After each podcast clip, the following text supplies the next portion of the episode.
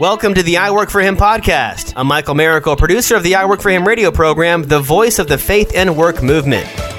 Our mission is to transform the workplace of every Christian into a mission field. What does that look like in your workplace? Let's find out right now. Broadcasting from the heart of the I Work for Him nation and cities around the United States, you've tuned into the fastest one hour in Christian talk radio as we broadcast today, Martha, from Savage, Minnesota. Savage, Minnesota. Very exciting. Wait, what? Yes, we're in Savage. You had it Yeah, right. we are. That's right. It's 28 degrees outside. It's beautiful, and we've we've got an action-packed day where we're going to be interviewing a lot of people that you're going to hear over the next month or so. But we're so excited to be able to share some of our hometown favorites right here in Minneapolis, St. Paul, the Twin Cities, and where the Twins are playing. Yet they got snowed out this weekend. Is that the first the first time they've gotten all three games snowed out for a weekend? I don't know. Unbelievable. All right, just a shout out to all of our listeners in the First Coast area, Jacksonville and St. Augustine and Folkston, Georgia as well as in Tampa Bay, from Ocala to North Fort Myers and over to Disney. Thanks for tuning in today. And for those of you listening across the globe on our podcast and on iHeartRadio, thanks for tuning in today. Imagine you have the world by the tail. You have everything you want and everything you need. You live in a great city with great people. You have a great job and amazing friends. Yet it all leaves you thinking, is there more? Or maybe not. Maybe you think you are everything, you own everything, you need no one.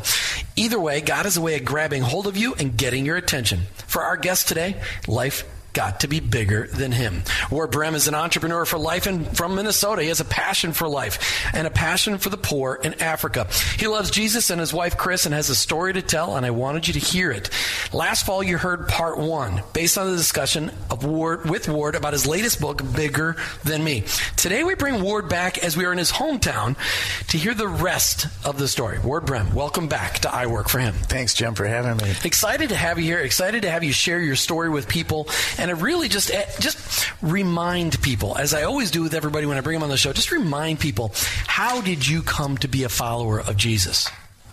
Well, I uh, I met Jesus uh, 25,000 miles away in a rural village in Africa. I was invited by my pastor out of the blue to go to Africa with him. I had no intention of going to Africa. I was a very occasional church grower. I was 40 years old and uh, I couldn't get it out of my mind. I ended up going with him, and it changed. It changed my life. And I actually met Jesus firsthand as I held the hand of a 21 year old woman in Masaka, Uganda, as she died of AIDS, and then looked up directly into the eyes of five brand new, totally bewildered orphans. And my heart just cracked. And uh, and I saw I saw Jesus in that situation. I saw Jesus in the in the faces and the hearts of the people that were tending to these poor people, and in the process received the greatest gift anyone can give, and that was a calling on my life, which uh, So it's made this last 25 years pretty incredible, hasn't it? Uh, sure has. I, I had no intention of returning to Africa, and I'll leave next month for Eastern Congo. It'll be my 57th trip. So Oh my. Oh, and you've counted them all. That's I have. impressive. I have. That's awesome. All right. So when you wrote this book, you wrote it to really document your legacy. Why was that? Well, I uh, I have a number of uh, uh, I've got a number of of uh, physical ailments. Uh, I've got a I've got a, a compromised life expectancy, and I started. At least think- that's what the doctors told you. Uh, That's what the doctors told me. Um, although I intend to outlive outlive both of you All and all of our listeners. Uh, but nevertheless, I started to think just in my own mind, what if, what if I knew that I only had ten years to live? What, what if God doesn't tell us? But what if He did? What if I knew for a fact I had ten years to live? This was six years ago. Uh, would it change my life? And the answer was yes, it would. Then the bigger question was how? And I really had to think about that. Uh, and I actually put together a document called My 10 Year Plan. Uh, my mentor is a, a very close friend, a very wise person named Doug Coe out in Washington, D.C. It's plus to have him as a mentor. And I told him about my 10 year plan. He said, You need to get out here right away, tomorrow. Get on a plane, get out here. I did. He asked me for the plan. I handed it to him. and he promptly just tore it up without even looking at it and said it's the most ridiculous thing he'd ever heard of. He said, What you need is a three day plan. Uh, what would you do if you had three days to live and then do that every day for the rest of your life? Wow. Uh, a lot of wisdom in that. So I started thinking if I had three days to live, what would I do? Uh, and uh, the thing that was that, that, that, that overwhelmed my thinking was I get my adult children around me uh, for for those three days, and I would impart to them every bit of wisdom, every bit of knowledge, Mm-hmm. every bit of belief that I have to them. They'd have to be there because I'd only have Sure. three days to go. I'd have a captive audience. Yeah. Uh, and so that really inspired me to write a book that was originally intended just for them. Just for your kids, your three kids. We don't have any grand grandchildren yet, and so at the time, No I- hints here. I'm thinking that that that maybe.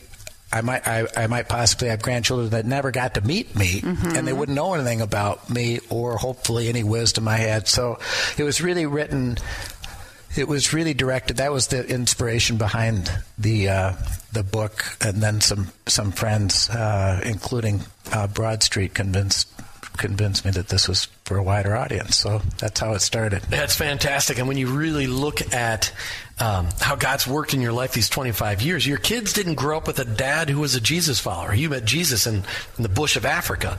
So, how has your faith impacted what's gone on at home these last 25 years?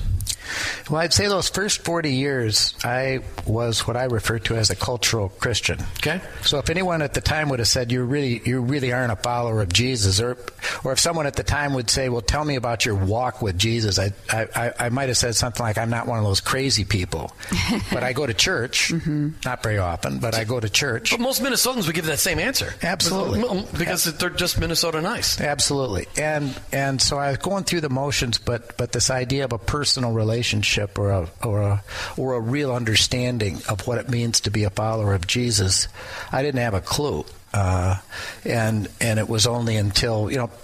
People have asked me. They say, do, "Do you have? Do you really have to go halfway around the world to develop a faith?" I'm saying, for me, yep, I did. I had to be just torn absolutely ripped out of my comfort zone. Uh, I was the king of my world. I was the master of my own universe, uh, and it was it was for me what I call the great humbling. It, it it was the first time in my life that I've been deeply deeply humbled by by what I saw. Uh, changed my life.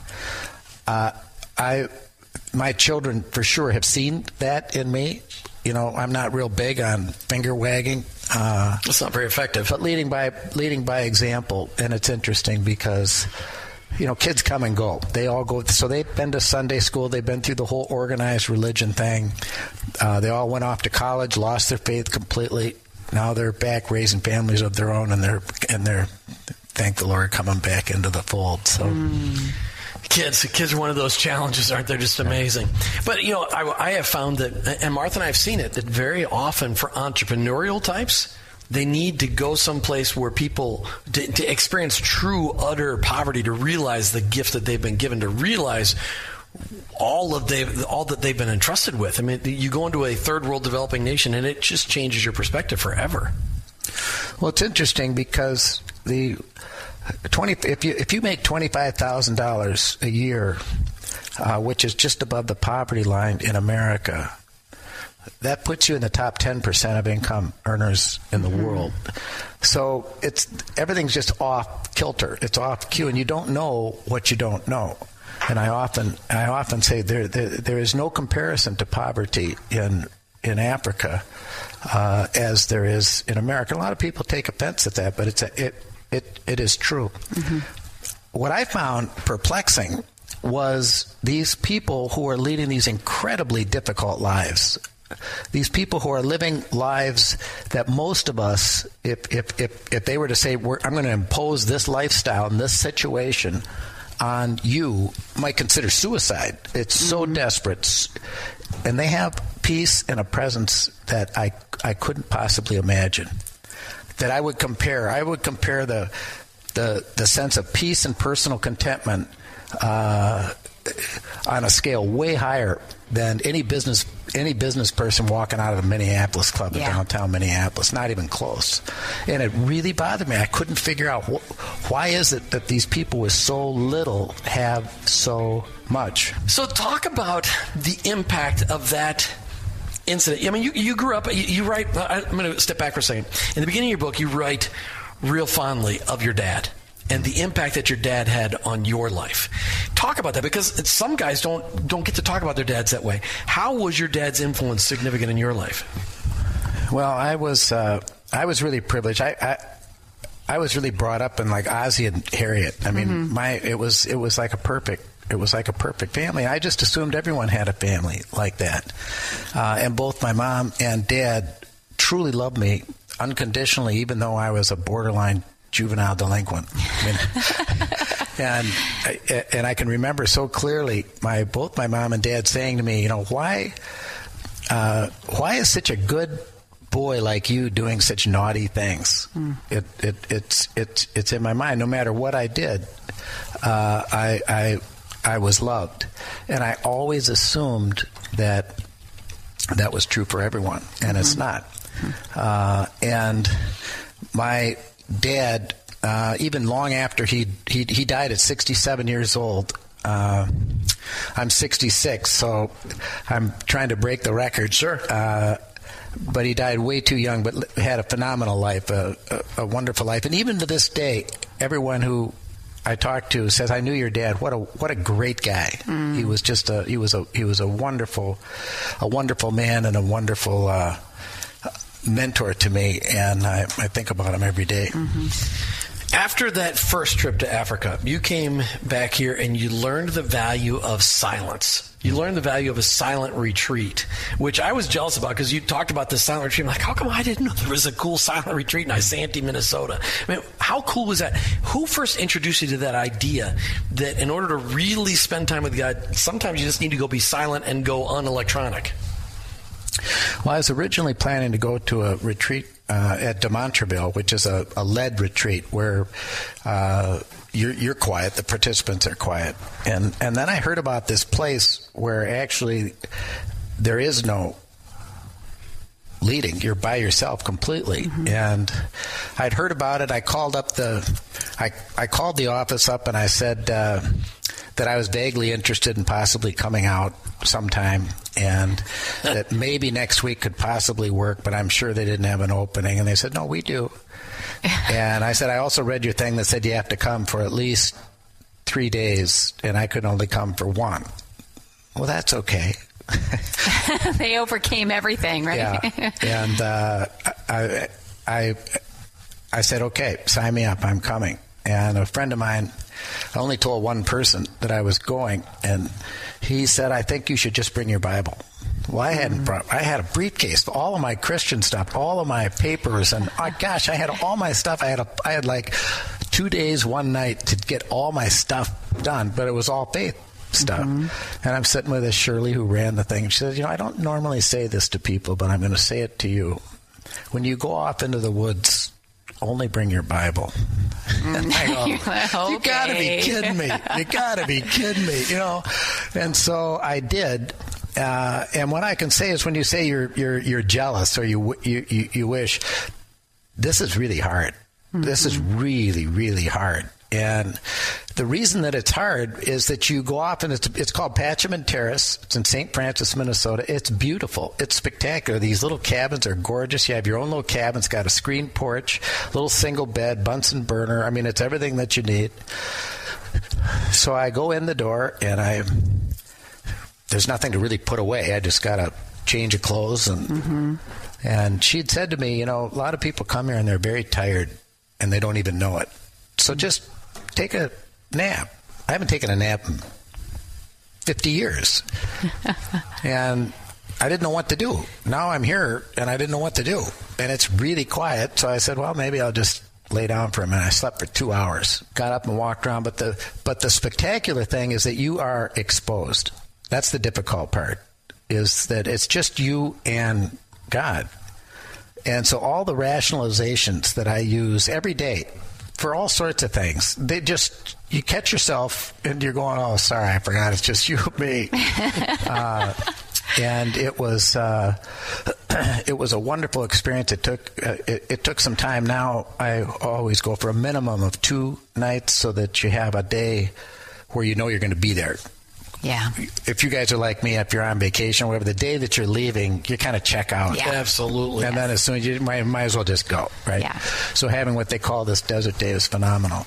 But being alone with God uh, is both uh, deeply satisfying, but for someone like me, it's also it's also terrifying. It's mm-hmm. scary. It's difficult to do. It's mm-hmm. easy to talk about, but to actually go through those gates. Here I am, God, all of me uh, and I try to do that four times a year. Okay, that's what I was going to ask you. So going forward, you have kept that as part of the practice of your life. Yes. And I'm imagining that you've encouraged other people to take advantage of that too, along the way. I have. Oh, and everybody says, "Oh, that's a great idea." Then I'll talk to them. Well, I didn't do it. Well, I found out they give gift certificates, so I've handed those out. that's been a little more effective. Mm-hmm. Uh, that's awesome. Mm-hmm. But everyone has the same. Has, has everyone that's been has the same. It's it's a difficult thing. It's much more difficult than it sounds. Mm-hmm. So talk about that transformation process because you go to Africa, you really meet Jesus for the first time. You're 40 years old. You've got a pretty significant path here in the Twin Cities. Pretty influential business person. How did that all? How did your faith in Jesus morph all of your life to where you are today? Mm. What, what was the first, What were some of the first things that God revealed to you about the where you were at and what you were supposed to really be doing with the stewardship of what He trusted you with? Well, as you mentioned earlier, when I when I when I turned when I turned 40 years old, I really had achieved all the goals that I'd ever set. I'm far beyond any goals that I'd set for myself. I had I had everything I could have possibly imagined that I would want, but I had what I now refer, refer to as a smoldering discontent. Mm. There was something. It's a good word. It wasn't. It just wasn't very good, and I'm going this. This what's this all about? you know this i'm supposed to be i'm living the life you know i've got i've got success i've got a healthy family i've got everything but but somehow there is this there is this constant low level angst uh, in my life and i didn't know what it was uh, i thought maybe it was like a midlife crisis um, but i was actually too young to to necessarily have that. But what was missing was God. And when I went to Africa, I it, it helped me realize that although I'd had significant financial success, uh, and uh, I had a, a, significant reputation. I had all the thing, all the things that, from a worldly standpoint, uh, I'd aspired to. Uh, I didn't have any purpose. Well, I, I didn't have any relevance. I didn't. It, it. None of it really mattered, and and it was very clear to me that first trip in Africa that these people, among the most desperate people in the world, have no voice. Mm. So when a mother watches her child die of malaria for lack of a 50 cent medicine. Her anguish is the exact same as ours. But when she screams out, when she cries in anguish, nobody listens to her. And also, uh, bless their souls, missionaries aren't very good salespeople. and so I'd heard about Africa in church basements and slideshows, and frankly, it was boring. Sure. And also the statistics. You know, 25,000 people die a day of hunger. Well, what do you do with that? Yeah. What are you supposed to do with a number like that, with a, with a statistic? But for me, those statistics had now become real. Mm. And I realized that my life calling was to be an advocate, was to be a voice, which I have, uh, for people. And my wife pointed out all the skills that God gave me in terms of, uh, of being in marketing, uh, of being able to write, of being able to communicate, were now being used uh, not for business, but on behalf of these people that that I was now advocating for in Africa. So God used all those skills that you, He'd been uh, moving in you, and He used all those skills to help out some people in Africa. Yeah. The other, you know, the other thing that's interesting, uh, Jim, is that I always knew in my heart that I would do good, that I would you know, give back, that I'd pay it back, you know. But I always thought it'd be boring. I always thought that that part of my life, I had to get all my fun done with, uh, and then go into my like giving mm. stage, boring stage, you know.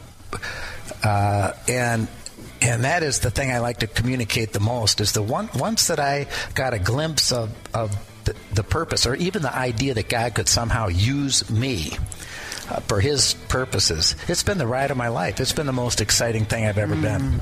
We're talking with Ward Brehm about his book, Bigger Than Me, and living it out. You can get a copy of Ward's book, biggerthanmebook.com, biggerthanmebook.com. It's a great book. And if you have ever had those thoughts, wow, it just seems like everything about what God is doing in my life is bigger than me, you're right. That's why you should read this book. It's a great book, just a real great perspective changer. Martha, I figured maybe you'd have a couple questions before I jump into the next line. Well, I just think that um, I love when you shared that you d- you didn't really expect to take away some of the things that you took when you went to Africa for yourself, and um, yet that is a story we have in different forms heard over and over again in the sense that in America we get so jaded by this world revolving around us and more is going to be where our contentment comes. And I just want to maybe just reiterate that that the fact that you you stated you know you saw people with with next to nothing if not nothing and yet you saw firsthand the contentment and the peace they had. And um, giving a voice I, I'm curious as to you know what what voice are you trying to give for them? Is it to help them get their um, their medical needs met, or um, what is it that you you said you've made a lot of trips back and forth to Africa? What are what are those um, doing, or what are you what's your connection with them? Well, it's morphed actually. It, it it began with a with a notion that I'd been to Africa. I came back. I'm I'm in the insurance investment business, or was, and I didn't do anything. All I did was get in the way of all these workers at the time with World Vision. And so I wanted to give back. I said, I, I came back a new person. And what have I done for these poor people? That's still going on over there. So we came up with this notion of building wind pumps, uh, which again, in retrospect, was a bad idea. We just we just imposed a solution, American business style. We just fixed it. We want to just fix it, and it's that's uh, that's actually a that'll be maybe the subject matter of my next book on how not to do things in Africa. Uh, but it was interesting because uh, we were fervent. I brought a bunch of business people over there. We raised a lot of money. We did a lot of good. We did a lot of projects, worked with AIDS, did all sorts of things. I ran into uh, Doug Coe, who's one of the one of the people who the book's dedicated to, one of my mentors in Washington D.C., who was complimenting me on all this work that I was doing in in uh, in Africa, and then said, "If you were God, how would you help all those poor people in Africa?" And my mind went completely blank. I mean, like white sheet blank. I, I can't imagine the expression on my face, and I just kind of stumbled out. I don't know. And he said, "Well, we got plenty of time, so why don't you just think about it? If you were God, how would you help all those poor, wretched people in Africa?" And my mind stayed blank, and I finally got really frustrated and I said, Look, I don't know what I would do. I'm not God, but you seem to be. What would you do? Why don't you be God? You tell me what you do. And he said, I'd change the hearts of the leaders. And when he said that, the truth of that statement was so profound it changed it changed dramatically uh, my perspective. Coincidentally, and as I've said earlier, there is no such thing as a Right. coincidence. Uh, I traveled to Africa with Senator Dave Durenberger, who's a, a friend of mine. I asked him to come on one of these trips.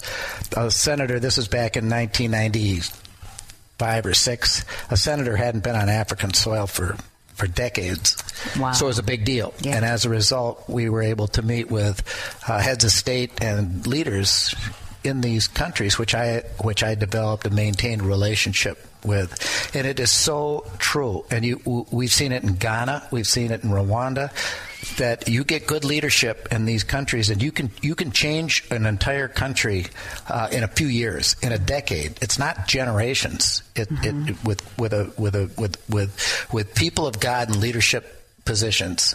Uh, Ellen Johnson, Sirleaf in Liberia. There are a lot of examples. Changes right away. So There's so many resources there, but they're, they nobody's teaching them how to get them out. Right. And uh, so, I've, and I've done a lot of work in Washington D.C. with our with our legislators and, mm-hmm. and senators, who a lot of people don't realize that that there are probably 25 or 30 U.S. senators that gather every Wednesday morning in the Capitol and pray together. Republicans, Democrats, mm-hmm. uh, uh, uh, yeah, we don't hear about that. You don't hear, you know, you don't hear about that. And there's an equal percentage of House members that meet on Thursday morning. Awesome. So Dave and I kind of took that on the road and said, if this works for Republican and Democrats, maybe it can work for Hutus and Tutsis in Burundi and Rwanda and some of these uh, more difficult areas. And in fact, uh, it does. It, re- it really does. Fabulous. And uh, just let me give you a little word of encouragement. I was sitting last week. We interviewed a guy. His name is Ford Taylor from Transformational Leadership, and he just spent three days in Kenya. He's been in Africa many times, but Kenya being one of those countries in Africa. And he said the leaders in that he was meeting with brought together the leaders of or pastoral leaders in all of the states of Kenya, or the, they call them counties of Kenya or whatever and and they said we want you to bring your transformational leadership training back to Kenya. And here, and he says, why? He goes, because we want to raise up non corrupt leaders and we need to start training them. Mm-hmm. And they said, in 10 years, we can do that. So, so God is moving across Africa because Africa is that, that lost continent that, that that's incredible. But in all of this, as you're telling your story, and I hope one day your kids and your grandkids get to hear this as a podcast, you know, way down the, the, the years you got sick and your wife got sick. Mm. Talk about that battle, Chris's battle with cancer. Uh, well, this was uh, now uh, nine years ago. She came back from a ski trip with her friends and had an inflammation in her abdomen. We went in, checked it out. Turned out to be a a tumor. Went to Mayo Clinic, and over the course of three days of diagnostic tests, she was given uh, three weeks to a month to live, and oh, we were sent home with that with that uh, prognosis. And I'd say the most significant thing out of that illness was uh, if someone would have asked me at that point in time whether I trusted Jesus, hmm. my answer would have been, I think so. Hmm. But I don't know because I've never had to. I've never been in a situation that I that I at least didn't have some if not all the control, right. Mr. In Charge. Mm-hmm. This one I had absolutely zero control over, and uh, Chris and my and our whole family's lives were just invaded by Jesus, and we experienced firsthand that peace that surpasses all understanding. It didn't mitigate the sadness. I didn't even know what it was. People have often said I've, I've, led a charmed life. I mean, the worst thing that had ever happened to me was losing my dad. Uh, I hadn't had any business failure. I wasn't addicted to anything. I really didn't have any problems. Mm. And now I had the biggest problem of my entire life with absolutely no recourse or solution to it. Uh, and we experienced this. It was going to be okay. It, the sadness was grief, but I didn't even know what it was. It was just this. It just it was it was it was sadness without a bottom, and so we experienced that. Oh, that that's a good image. Sadness without a bottom. It just kept going, and I get to this really sad place, and then it even gets sadder. And uh, as a family, it was heartbreaking, but nevertheless, it was all going to be okay. And there there was never any despair. There was never any anger. Uh, it was uh, it was absolutely amazing, and uh, and and for whatever reason, and this remains a mystery, uh, we were granted a miracle. Uh, it was an inoperable tumor. It was nine pound tumor, and it was totally inoperable. And uh, a surgeon that turned out to be a believer asked me if I was a pastor when he gave us this bad news, and I said, "You know, what's that all about?" So I saw a Bible sticking out of your backpack. I said, "I'm not a pastor. I just try to follow Jesus." And he came back in and prayed with us, and then later talked another surgeon into giving it a shot, and uh, they removed all the cancer, uh, and she was pronounced cured, uh, totally cured, five years later. Wow. The takeaway from that is that people say to me, boy, you guys, that religion thing really came in handy. you know, you guys, I mean, you guys are so prayerful, you know, that, you know, I said, you know, the one thing I know for certain, one thing I know without any question is it does not work that way. Her sister was diagnosed with uh, ovarian cancer uh, five years later and died within a few months. Mm. Some of my closest friends with faith that I that I would never even try to compare my own with have lost spouses. So that remains a tremendous mystery that sure. we'll never know why. Uh, but it was a, it was a huge gift. Mm. I want to focus the, the end of the show on the amazing influence you've been given over people. Because as you wrote the book, Bigger Than Me, and you want to you're trying to communicate that to your kids and your grandkids and your great grandkids one day that this is all bigger than you. How has that impacted when when you realize that God gave granted you the gift of now almost ten years longer with Chris than you ever expected? Mm-hmm. How does that that concept of wow, it's bigger than me impact you each and every day? As you're a man of influence here in the Minneapolis St. Paul area, how does that impact what you do each and every day? Well, I think I think part of it is getting old. Is we, you know, we're we're I'm, I'm at a point where I'm running out of runway no matter what. And you know, when you're young and you know, I, I, would say when I was 40 years old, 50 years old, actually before I was diagnosed with a few things that I have, I wasn't ever going to die. I mean, obviously I'm going to die, but when? Well, never. I've got I've got 75 year old friends that are that are shocked that all these people around them are getting sick and dying. And I'm saying, wait, wait you're, you're 80 years old. Mm-hmm. Uh, Wheelock Whitney, my mentor. Yeah. I'm having lunch with him one day, and he re- he says, "Ward, I got some I got some bad news." I said, "What is it?" He goes, "I got a terminal disease." I said, Wheelock. I grabbed his hand. I said, "My goodness, what what is it?" he goes, I'm 85. so you tell me, you know, mm-hmm. how many Christmases do I have left? Mm-hmm. You know, five? That gets me to 90, 10? You know, he ended up dying at the age of 89. Wow. But, uh, I think the the the idea that life is unlimited, we waste a lot of, of we waste a lot of our lives thinking that there's always going to be a tomorrow. Uh, I will never take my wife for granted again, and I'll never take you know every everything that we have is a gift, including our next breath. So, uh, in my own case, it's a huge gift. It's a reminder that my days are limited, and if your days are limited, you spend them a little more carefully than you otherwise would. Mm-hmm. At least try to. Hmm. He wrote this book, Bigger Than Me, and I'd love for you to get a copy of this book. Go out to his website, biggerthanmebook.com, biggerthanmebook.com. You know, it's great when you look at the cover of this book. Um, I, I, had to study it for a minute because it's it's it's a beautiful color blue. I love blue, and it's got this yellow image in the middle of it, and I had to look at it for a minute. It's like so, it's this kayak or canoe, whatever you want to call it, in the middle of obviously a very huge body of water, all alone, and it really gives you that sense of something that is bigger. Mm. We seem so little in a moment like that. But I'm curious um, about the subtitle when it says, "Just when I thought I had all the answers, God changed the questions.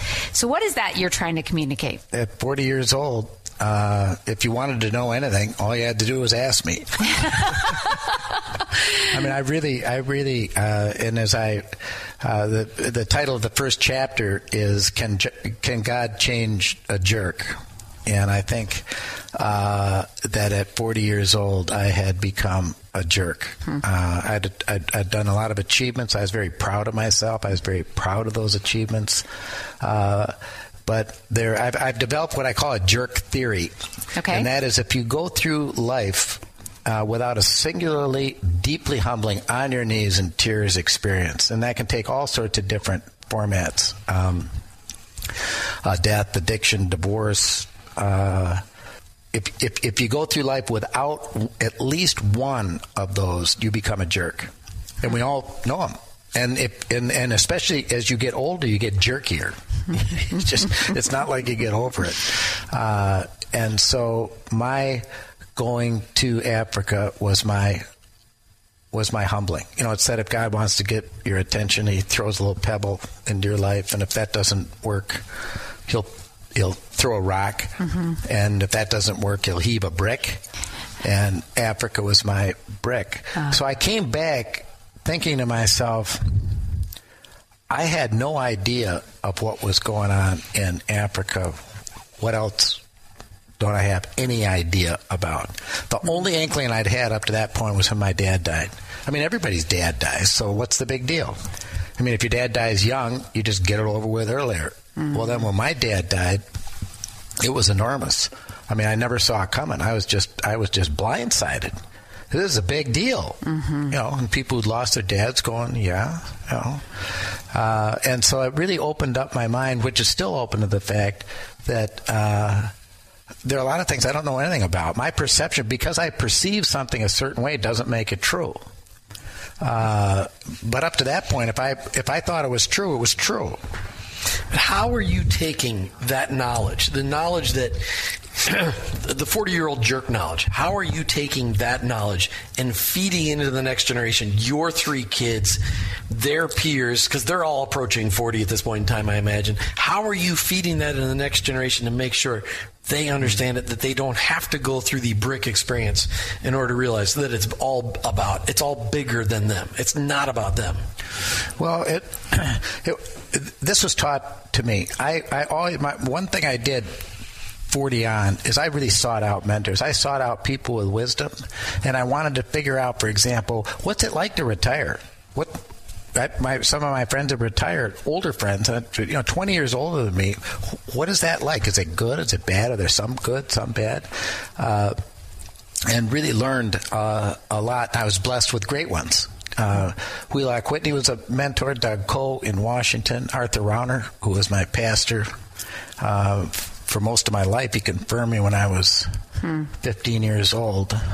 At the time, he referred to me as a few years ago. He referred to me publicly as a ministerial long shot. Was probably was probably the worst stu- confirmation student he'd ever had.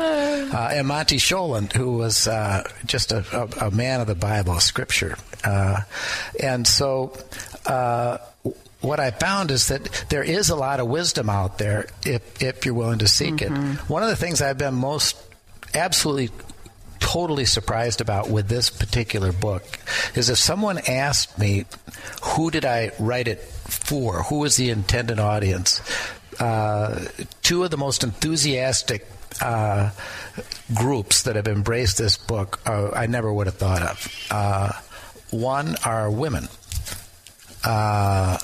Uh, and I, my, my, theory on that's easy. It's because men don't read books. we look at them, we that's pick them up. That's not true. I know, but in general. But in general, right? You look yeah. at it and maybe read a little bit, read the beginning, read the end. Women actually read them cover to cover. But the other are young people kids in their 20s, and it completely caught me off guard. And I couldn't figure out why that was. I, if, if, you, if, you, if I had to make a list of all the people was intended, that would have been the bottom of the list. It never even occurred to me. And now I realize it's because this idea of being mentored, mm-hmm. this idea of mentorship, they don't know about that. They haven't been taught that. And so a number of people, when young people, when they've read that, said, this is really interesting because it prepares me for something that I don't know, that I know that's coming, but it hasn't come yet, like the death of my own parents. It right. really helps me uh, appreciate them more and kind of live vicariously through some of these experiences. So that brings me terrific joy. For sure. You know, my kids, I mean, they're, they're you, you know, your kids just simply do not compl- compliment your parents, right? I mean, you got to keep them in their right place. but uh, mine have been thrilled. Mine, mine have been thrilled about this book, and they've given it to their friends, which is the ultimate compliment. Right. That's awesome. You had these mentors. So, how have you encouraged your kids to get mentors? Are your kids business people as well? Yes. Uh, all three of them are in, in business. One's a any of them in the insurance and financial world, like you no, played in. No, they they uh, they wanted to take a different route, which I was actually proud of them for making that decision. Mm-hmm. Um, so my uh, oldest is a corporate uh, lawyer. Uh, second son is in commercial real estate, and my daughter is in a brand new form of marketing that I can't really even understand. that I guess. You know, this digital stuff is, yes. is really changing fast. Mm. Uh, and again, I, I, I really hope that the way that I live my life and the way that I use the resources that that that Chris and I have been uh, given stewardship over uh, sets a really good example for them. I think you can talk till the days you know, till till you're blue in the face. But I really think what they're looking at is what you're doing, Right. how you're For living sure. your life. So what does that look like? What does that look like? The feet to the ground, Ward Brehm today. I mean, what is that? Well, it looks like, uh, like I said, I'm 67. I I've sold uh, my businesses now five, one ten years ago, the other one five years ago. Uh, I've never been busier in my life. I'm, I'm. A lot of people flunk retirement because they get bored. I flunk retirement because I'm so stinking busy, um, and uh, I'm actually trying to work. I'm actually trying to work on that. Uh, uh, I've always been a you know type A type type person. I need more Pacem in Terris. I need more silent time. I need to connect more quietly with with God. Uh, but I am I'm leaving next month for Eastern Congo. Uh, again, as I said, trip number 57. We're doing a social experiment. Providing food, water, and medicine using a for-profit business model, uh, which we never thought would work. Which Talk about that. What's that look like? one of the problems with aid is that it doesn't work. So we put trillions of dollars into Africa and people are still poor. So we started thinking about it and I'm saying, well, how did we, how, we were all poor in America in the mid 1800s. We were li- living on little farms, making less than a dollar a day, you know, no lights, you know, few cars, not many. Uh, it was through business. It was through enterprise. And so we went to the, one of the poorest places on the planet and provided not just clean water, but perfect water. Uh, uh, water we're spending five bucks a bottle on here. Uh, and medical care, our, our, our gauge was the water's going to be good enough for us to drink it. And the clinics are going to be good enough. If the clinic isn't good enough for me to take my daughter into, it's not good enough. So ridiculously high standards, uh, and that people were going to have to pay for it. Uh, nothing was free. It turns out 80% of the people were already paying for it, just inferior products. It still didn't work as a business, uh, and there's actually a good friend of mine, Greg Page, former chairman of Cargill, who's become involved in this project with us, who, who said, "Well, what if you take away all the capital expenses off the business plan? What if you just remove the capital expenses and remove the first three-year operating expenses? Does it work?" And we said, "Well, probably, but how can we do that?" And we ran the numbers, and uh, it actually it, it, it actually cash flowed once we hit the scale of ten zones, each zone serving between ten and fifteen thousand people, and. Uh, Next time when we bring you back, we got to hear the rest of that story. It's a How good one. it's turning out. It's a good one. Because we, we got to literally the follow up on this Congo trip. We've got to talk about that because Yeah. there are business people across the globe that are like, how can we make an impact with the Absolutely. God given wisdom we've been given? That's an hour's worth. That's, uh, we'll, we'll do that one in the future. I- You guys stay in touch with us on that. Ward Brehm, thanks so much for sharing more of your story, more of your Bigger Than Me book. We really appreciate it. Thanks for having me. It's really been fun being with you guys. Make sure you check it out online, biggerthanmebook.com, biggerthanmebook.com. If you are struggling and you think it's all about you, well, here's the deal. It's not. And you need to realize it's bigger than you. You've been listening to I Work for Him with your hosts, Jim and Martha Brangenberg. We're Christ followers. Our workplace, it's our mission field, but ultimately, I, work for Him. Thank you for listening to the I Work for Him podcast with your hosts, Jim and Martha Brangenberg. Please visit iworkforhim.com to learn more about connecting your faith and work, to join the I Work for Him Nation, or subscribe to our weekly blog. You can also follow us on social media at I Work for Him to stay up to date and meet our guests. If today's message spoke to you, please subscribe, rate, and review the show on your favorite podcast platform. Your review will launch more workplace missionaries across America. That's at I Work for Him and online iworkforhim.com. I work the number four him.com.